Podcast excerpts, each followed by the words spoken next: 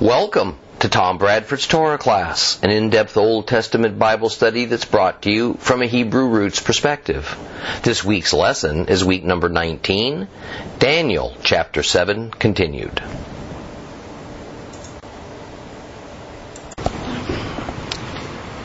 Today is going to be one of those lessons that's going to require all of your focus and attention. I promise you. It's going to be one of the more challenging ones you'll ever hear from me. But it's also going to be rewarding if you'll work at it a little bit. Now I'm going to begin with quoting a person whose work I've really come to admire. Quote, the theology in the Gospels of the New Testament far from being a radical innovation within Israelite religious tradition, is actually a highly conservative return to the very most ancient moments within that tradition, moments that had been largely suppressed, but not entirely. See, these are words, I'd call it a startling admission from one of the acknowledged greatest living Talmud and Torah scholars, Daniel Boyarin. And frankly, these are words that need to be spoken by our Christian leaders to the church in general, taken to heart. Because it, because it tells the truth that Christianity, as it was in its earliest stages after Christ's death, was a 100% Hebrew based religion. So, while I can't speak for all Hebrew roots pastors and teachers and rabbis, I can say for myself that taking a Hebrew roots approach to practicing our faith is anything but radical or heretical. Rather, it's nothing more nor less than a conservative return to our fundamental Christian faith roots, which, as it turns out, are decidedly Hebrew. And as Boyarin boldly comments that Judaism has intentionally suppressed the knowledge of ancient Israelite scriptural tradition that actually has much commonality with the theology of the New Testament. So has Christianity tended to suppress the same knowledge because of a desire to be separate, to be unaffiliated with any element of Jewishness or Judaism. Our Hebrew beginnings that are recorded in the Hebrew Bible is a heritage that many within the institute within institutional Christianity have for over 1800 years sought to disavow to one extent or another. Professor Boyarin teaches at Cal Berkeley of all places He's not a believer in Christ as the Jewish Messiah so far as he's publicly stated. But he is a Jew who believes in the God of Israel. He has quite an open mind towards the Bible and even towards the New Testament. I'm in debt to him for so much fine research work regarding what we're going to be discussing today. His research and study has led to many um, commonly held Christian and Jewish rabbinical sayings, customs, seemingly immutable cultural beliefs. He's exposed them by holding them up to the light of day. And he's shown that it's far past time that Jews and Christians roll back our thick doctrinal veils and rediscover the true beginnings of Christianity and where its fundamental theology came from. And when that happens, it's straightforward and it's obvious that the earliest belief in Yeshua as God's Messiah was born within a branch of Judaism, and then another branch of it grew into Gentile Christianity, largely through the tireless efforts of the Apostle Paul. And then Christianity itself has since morphed and divided and evolved into what we practice today in all of its various forms in our houses of worship around the globe. Now, I mentioned at our last meeting that this week we learn that certain fundamentals of Christianity that have typically been taken for granted by Jew and Christian alike as exclusive innovations of a Gentile led church that are quite apart from Judaism are in many cases present in Jewish thought beginning long before Yeshua was born. See, the irony of this is that theological concepts like the Trinity and a Messiah that is divine, not merely just a good man, which the church happily agrees belongs only to the church, but which Judaism for centuries has said is blasphemous to God, offensive to Jewish sensibility, is in reality found in the Talmud. Also, it's found in some other Jewish documents, some of which were written prior to the New Testament. And while we won't get into many of those theological concepts today, there is one that is most pertinent to our study of Daniel, so it's the one we're going to focus on. The Son of Man. The concept of the Son of Man. Now, this study is going to lead us to a couple of other fundamental Christian theological principles that it turns out weren't new Christian inventions at all, but rather were mainstream Jewish thought at one time. Now, our current study in the book of Daniel, chapter 7, is indeed turning out to be the can of worms I promised you it would be. But it's also one of the most critical studies we'll have because it will go a long way towards determining if the New Testament is worth the paper it's written upon or even if Jesus is the Messiah that he claims to be. See, that might sound a little bit overboard, but as I've shown you in earlier lessons, and as you're going to see further evidence of today, if Daniel's a hoax, then the New Testament has very serious credibility issues. The reason that most of us have never even considered the centrality of the book of Daniel to our faith is because modern Western Christianity mainly is interested in Daniel for its end times connections to the book of Revelation. Nebuchadnezzar's statue, Daniel's four beasts, the little horn with the blasphemous mouth. These are what interest modern Christian pastors and scholars and teachers, especially novelists. So this is mostly what church authorities and what lay people know of the book. Our extensive look today into the study of the concept of the Son of Man is going to help you understand just how critical it is that Daniel is real and truthful and what fatal damage it does to the Gospels. If indeed this book is what much of modern Bible academia says it is a well meaning fraud that was written over 300 years after it purported to be and means something else entirely than what it seems to be saying. So let's reread just a few verses of Daniel chapter 7 to get started today. We're going to read verses 9 through 14. And you'll pay, find that on page 1109 if you have a complete Jewish Bible.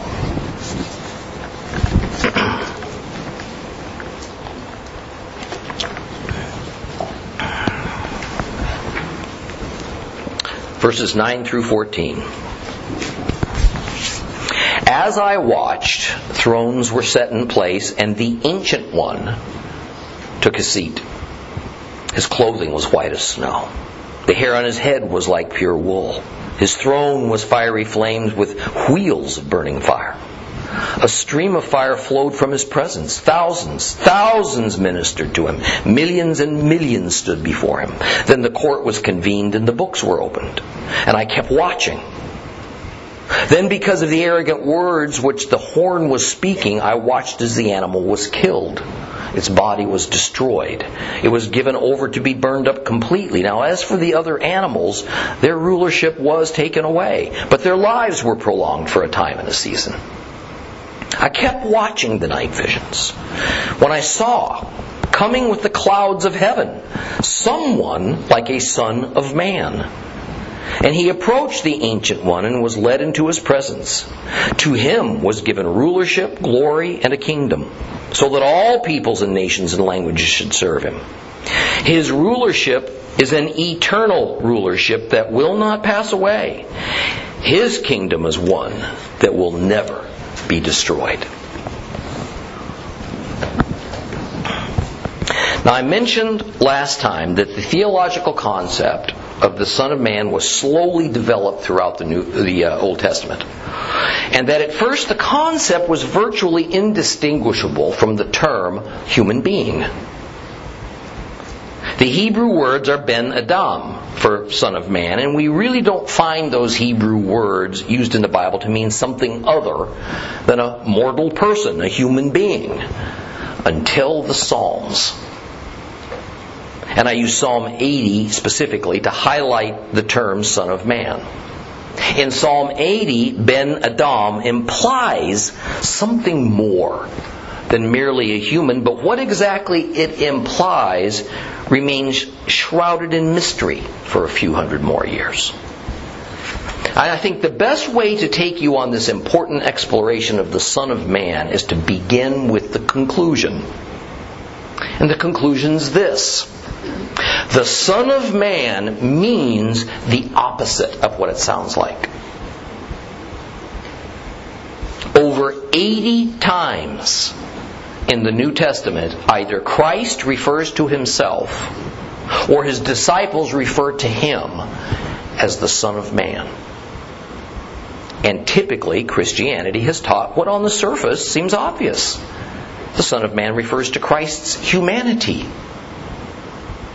But this leads us to another title and theological concept attributed to Yeshua in the New Testament, the Son of God. And interestingly, we find that the concept of someone being called God's Son occurred hundreds of years before Christ and wasn't always referring to Christ prophetically, and in fact, usually wasn't even suggesting that the person being referred to was divine or godlike in nature. So I'm telling you that in the New Testament that the term Son of Man is meant to speak of the divine nature of Yeshua, not his humanity. And the term the Son of God was, at first, meant to speak of the human nature with no divine quality whatsoever intended. However, that certainly changed as, changed as the New Testament developed. Now, why is this important? Why is this not just some head hurting, onion slicing academic exercise? Because it's going to help us to far better understand the life and times of Yeshua. And it's going to reveal how he thought of himself, how others of Jewish society in his day viewed him, and this as opposed to many assumptions that we've all made about that subject as we've read those inspired words of the New Testament. So buckle in. We're going to tackle this matter head on. To begin, we need to examine a word used regularly in Christianity Messiah. In Hebrew, the term is Mashiach. The direct Greek translation of this word is Christos. And thus, from the Greek, we get the English Christ. Messiah is just an English sized way of saying Mashiach. So, Mashiach, Christos, Christ, Messiah, all mean the same thing. I don't have to work very hard to prove that because the apostle John tells us that this is the case. In John 1:41 he says, "He first found his own brother Simon and said to him, "We found the Messiah," which means the Christ. See, the thing is that although Christians automatically assume that a biblical Messiah must have a divine nature, in fact, the term Messiah has no such meaning at all. All the kings of Israel were called Messiah, Mashiach, all of them. Because what the word really means is anointed one. And all the kings of Israel were anointed with oil at their coronation. And the anointing with oil was meant to symbolize God anointing or electing and setting apart a person for a task. In this case, the task was being the earthly king over God's kingdom. And we find that King Saul was anointed with oil, as found in Samuel 10. And it's also specifically said in the Bible that David, Solomon, Jehu, Joash, and uh, Jehoahaz were all anointed with oil, thus making them anointed ones. Mashiach. And we can safely assume that the other Israelite kings listed in the Bible were anointed with oil because that was just an undisputed custom. Therefore, an Israelite king in the Bible is typically referred to as the anointed one of Jehovah, or in Hebrew, the Mashiach of Jehovah. The idea is to confer a very close and intimate connection between Israel's human king and the God of Israel. But in no way did that term intend to convey the idea that any of those several human Israelite kings were given a divine nature. So the term Messiah, Mashiach, translated to Christos and Christ, was generally indicative of any and every king of Israel and or Judah, nothing more and nothing less. Now it was also believed that the Lord essentially adopted each Israelite king as his own son. Now, mostly from a spiritual viewpoint, but in a very real way nonetheless. We get a straightforward example of this adoption as God spoke to David about the issue of David not being allowed to construct a temple for the Lord, but that his son Solomon would. In 1 Chronicles 28 6, we read, Moreover, he, God, said to me, Shlomo, Solomon, your son will build my house and courtyards, for I have chosen him to be a son to me, and I will be a father to him. So the idea of a king of Israel being God's adopted son, a son of God, was at this point in history merely establishing an unusually tight bond between the earthly, entirely human, ruling king of Israel and God Almighty. The king was not divine, he wasn't God, but he was raised up by God given special attention, wisdom, and protection. And this adoptive father son relationship between the God of Israel and an Israelite king generally applied to all of Israel's and Judah's kings. Now, the next thing to understand is that despite the Lord establishing this father son adoptive relationship with all of Israel's kings, he decided to give Israel's throne over to King David forever.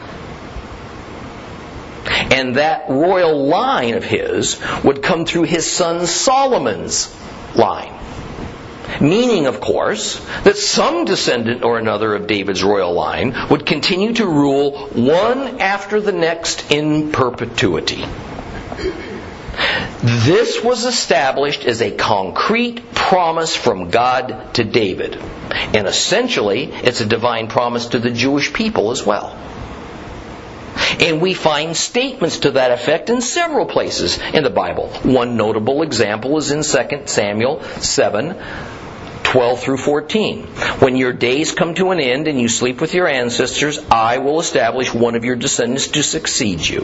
One of your own flesh and blood, I will set up his rulership. He'll build a house for my name. I will establish his royal throne forever. I'll be a father for him. He'll be a son for me. If something goes wrong, uh, if he does something wrong, I will punish him with a rod and a blows, just as everyone gets punished. The particular son of David, that God chose to succeed him was Solomon, and then a long line of kings over Israel and Judah came from Solomon's line, just as promised. Thus, we have to grasp that in the Jewish mindset of that era, it was a foregone conclusion that beginning with King David, carrying forward with Solomon, all sons of God, anointed kings of Israel, would necessarily be from David and Solomon's dynasty. But then catastrophe struck. Some three centuries after the death of King Solomon, the Babylonian king Nebuchadnezzar attacked and he conquered Judah. And he installed a king that he thought would be cooperative with him, Zedekiah. But Zedekiah eventually rebelled. Zedekiah was captured, his sons were killed, he was blinded. Jerusalem and the temple were destroyed, and the people of Judah were exiled to Babylon. And the effect was that this ended not only a series of God's anointed ones, Mashiach, sitting on the throne of Israel, but it also ended the promised dynastic line of King David, the sons of God. Even when the Jews were released from exile to come back home to Judah, follow me please. This gets overlooked. Even when the Jews were released uh, from exile to come back home to Judah, there was no return of the Davidic dynasty to rule over them. People prayed that God would forgive and in His mercy supernaturally find or create or even resurrect a formally uh, put it another way. They would resurrect a king so that there could be a Davidic king over Judah. But this hope for Davidic king was to be mortal, human, just like all the ones that came before him. That's what they expected. But also understand, they knew it would be miraculous. It would have to be an act of God to bring this about because there seemed to be no one alive who could legally lay claim as a royal descendant of David that made him eligible to rule as a king over Israel. And since there was no Israelite kingdom, since Judah and all the promised land was under foreign rule, then the idea of a redeemer, a new King David who had a mysterious deliverer quality to him, not unlike Moses, well, that idea began to take hold among the Jews. This set the stage for the next part of God's redemptive plan. See, it's important to remember from the time the Jews went to Babylon until 1948 in our era, the Jews were ruled by foreign Gentiles. Doesn't matter that they came back to their own land. It was only their own land in name only. It was ruled by foreigners. So, taking all this into account that I've presented to you this morning, I know it's an awful lot.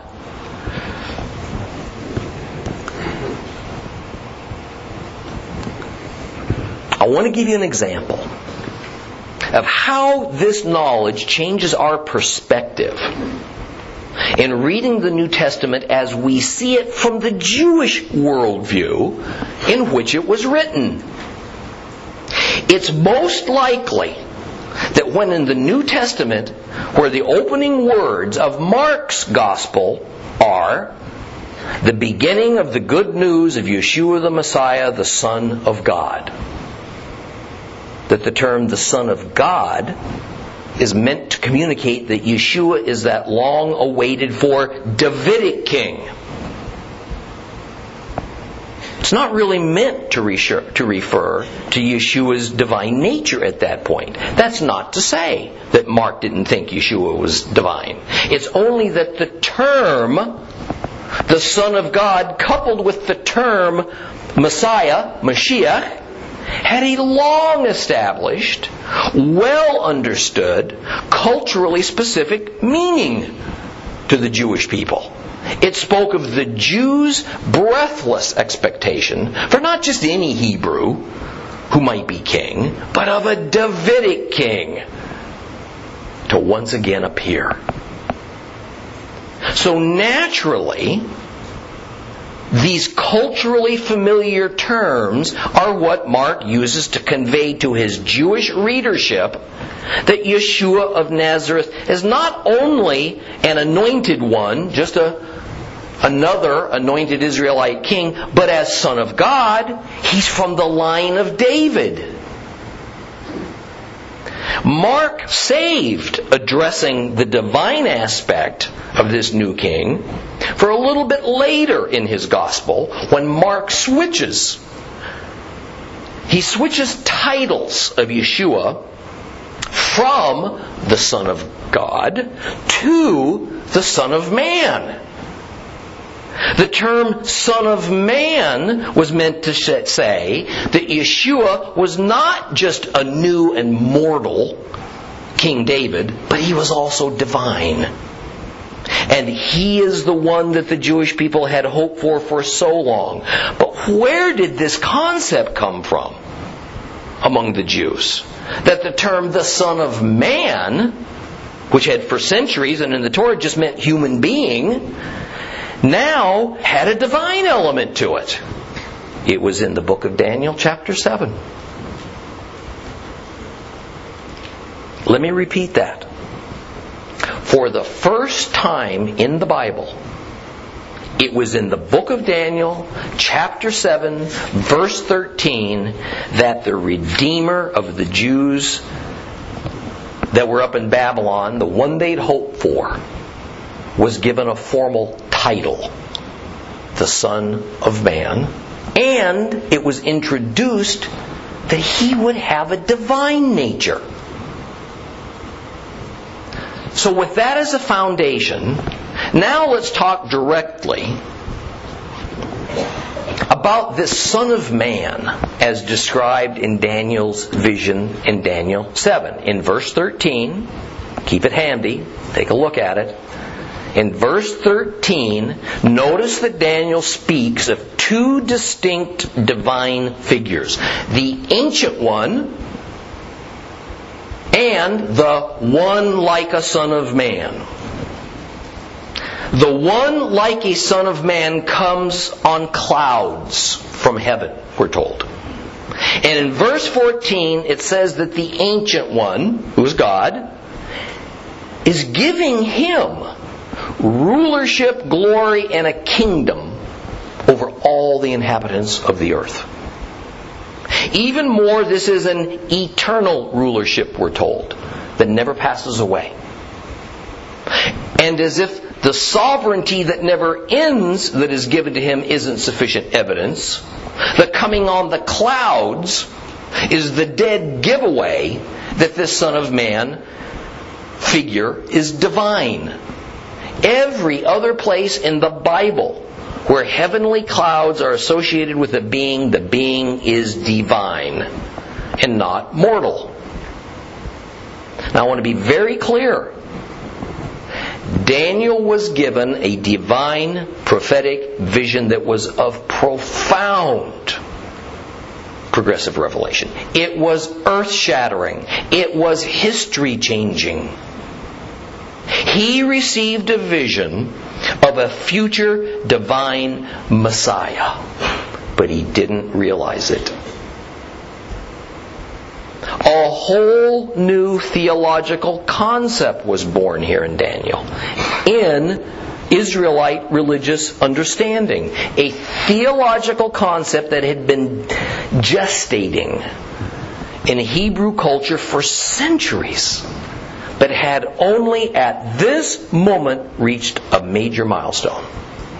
The theological concept of a human appearing deity who is given the title of the Son of Man, who is directly associated with Jehovah, the God of Israel. Now, such a concept wouldn't have raised so much as an eyebrow among any Gentile, because all Gentiles saw their gods and goddesses as human appearing deities.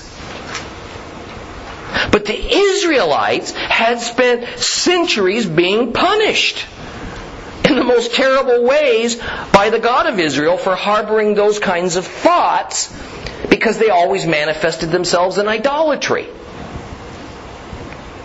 And now, and what Daniel knew for sure was a vision from God, God crosses over this, this uncrossable line he seems to have set a long time ago. And as we read a little later in this chapter, starting at verse 15, Daniel knew what he saw, but he didn't know what it could mean. He couldn't wrap his mind around it, even when one of the holy servants of God in his vision told him what it meant. The whole thing seemed confusing, upsetting to him. In fact, even though he wasn't commanded by God to keep this vision to himself, Daniel didn't tell a soul. What would he say?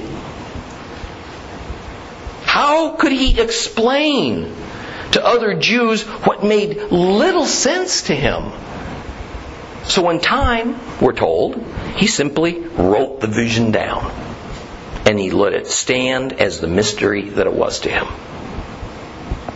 So, Daniel's prophetic vision is of the divine anointed one, a king of Israel, a Mashiach, whom Daniel labels as the Son of Man, whom we find out in the New Testament is none other than Yeshua of Nazareth. And then Daniel gives us a number of attributes about him that will help us to identify him. Those attributes are he is human, but he's also divine. He'll come in the clouds. He'll occupy a throne on high, right next to Jehovah, the Ancient of Days, the Ancient One. He is given all dominion over the entire planet, over everyone. In other words, the entire world's Gentiles, as well as Hebrews, which together make up 100% of the earth's population, will be his subjects. And of course, these attributes that we find in the Son of Man concept in Daniel chapter 7, we find in Jesus Christ. What we need to take special note of is the word like that Daniel uses in reference to the Son of Man. And we have, in earlier verses of this chapter, dealt with the four beasts of his vision, of which one is like a lion, one is like a bear, and one is like a leopard. Thus, these beasts embody attributes, characteristics of those commonly named wild animals, but aren't fully or entirely those animals, just merely like them. So it is in that same context that we must consider Daniel's meaning of one like a son of man. No doubt in Daniel's mind, when he's saying one like a son of man, he's mentally picturing one like a human being. However, this human being in his vision is not fully or entirely a human being any more than were the lion, bear, and leopard. And what makes this human like being so mysterious is that he also has a divine nature. He has an eternal nature. And he is so perfectly pure that he can be seated on a throne next to the God of Israel in heaven. Wow. So this is why I can say here that the Son of Man becomes a specific title for this mysterious being, even though Son of Man also retains a dual use in the Bible as a rather generic term for humans. It's not unlike when we speak of pagan gods, little g gods, and use the same word to speak of Jehovah God, capital G God. We know from the context which is which, and they're decidedly not the same thing. Now, there's one other attribute of the Son of Man that Daniel speaks of that is controversial to say the least. At least how various folks have envisioned it and have attempted to illustrate it over the centuries is controversial. Many fine Bible academics and theologians, Jewish and Christian, starting 1800 and more years ago, see in Daniel's vision an older God and a separate younger one. Or as one academic put it, the Son of Man may very well be portrayed as a younger appearing divinity than the Ancient of Days. And if we take Daniel's vision in a fully literal sense, and the Son of Man we identify as the divine Christ, then indeed we have a literal older God alongside a literal younger God, and they're two distinctively different beings. In fact, what we're approaching here is the very nature of Christ and of his essence and of his substance and of his connection with God. And there are many theologies about this matter. And the Trinity doctrine is just one of them. But even the Trinity doctrine is not a harmonized doctrine. There's a number of views of how the three members of the Trinity operate God the Father, God the Son, God the Holy Spirit. And generally, the variable among them is the degree of unity and that means of unification. For instance, some Christians say that Yeshua is God and his humanity is only an illusion. That is, he was a human appearing apparition just like an angel is at times portrayed in the Bible. Others say he was born a fully flesh and blood human, and only later, probably upon his baptism, then he was transformed into a divine being. That is, it follows Greek mythology of a regular mortal human being made into a god by some other more powerful god. Other believers have said that he was fully human, but the Holy Spirit that was in him manifested itself in a powerful way that no other human being before or since has experienced. However, all humans do have the same capabilities if only we're faithful enough. And these debates and more have raged since before the founding of the Roman Church. And as I brought up last week, whether it's realized or not. A goodly portion of the church has allowed itself to incorporate the concept of separation of the younger Son of Man from the older Ancient of Days, such that the Ancient of Days is the God of the Old Testament, and the younger Son of Man became the God of the New Testament. And this is reflected in a complete repudiation by some Christians of the characteristics of the Old Testament God. Because they say it involved rigid laws, bloody sacrifices, wrath, death, and severity. And this has all been replaced by the New Testament God, whose characteristics are love, mercy, life, and self sacrifice, and no particular rules or boundaries placed upon his worshippers. In fact, while depending on which of any of these interpretations of the nature and the substance of Christ that we might adhere to, we tend to cast disapproving looks and silently think heretic at those Christians who see it differently than we do. But these are most difficult issues. And we're attempting to use finite human thought and physical earthly illustrations to gain to gain some kind of understanding of God's nature, Christ's substance, how they can be separate in some ways and completely unified in other ways. And we have various scripture passages that characterize this relationship from different perspectives. So we need to tread lightly, I think, and not be overly judgmental about it, although there's boundaries, of course. Now, I want to deal with one final matter today It concerns the interpretation of Daniel's vision as given to this unidentified being who's standing near to the Ancient One. Listen again to verses 21 and 22 in Daniel chapter 7. 21 and 22. And we'll also look at verse 27 in Daniel chapter 7. I watched, and that horn made war with the holy ones and was winning until the ancient one came. Judgment was given in favor of the holy ones of the Most High, and the time came for the holy ones to take over the kingdom.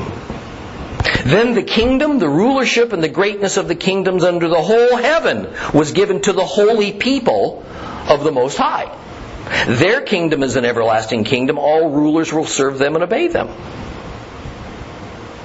Here we find what seems to be a contradiction. In verse 14, the Son of Man is given the kingdom forever. Here, the holy ones of the Most High are given the kingdom and the rulership. It is from this that many Jewish rabbis and modern Judaism in general has determined that the Son of Man who comes on the clouds is the same as the holy ones who take over the kingdom. And since from the Jewish perspective, the holy ones can be nothing else but Israel, then the Son of Man must also be Israel. And from a certain sense, they have a legitimate argument. However, one needs to approach this in reverse by first asking, is Judaism actually saying that Israel is sitting at God's right hand in heaven and they're going to be coming on heavenly clouds? Yes, that's what they're saying. But that goes much too far, in my opinion. And essentially makes Israel and Israelites divine. Now the question comes so who are the holy ones then? And to that, I think the rabbi's answer that the holy ones are Israel makes sense. This certainly can only be talking about the Hebrews recovering their God given kingdom that was lost to pagan Gentiles. Nowhere have we ever found a hint in the Bible of referring to pagan Gentiles as God's holy ones. So all that's left is Israel. However, especially since this is speaking of an apocalyptic end time scenario, then I also think we have to define, define Israel in the larger redemptive sense whereby Gentile believers are grafted into Israel's covenants, according to Paul in Romans 11. And so believers are part of Israel from the spiritual redemptive perspective, but not in the fully physical sense of Gentile Christians suddenly becoming fleshly Jews or becoming naturalized physical political citizens of the modern state of Israel. Thus, what I feel we have here is something that is rather typical when dealing with the Bible and that is a duality, or as I've labeled it, the reality of duality. That is, there is a spiritual side and a physical side to all redemptive events in the seven biblical feasts, for example. And in the case of Daniel 7, I see the Son of Man coming in the clouds who rules over the kingdom as representing the spiritual side of the equation. And the holy ones who take over the kingdom uh, as the physical side.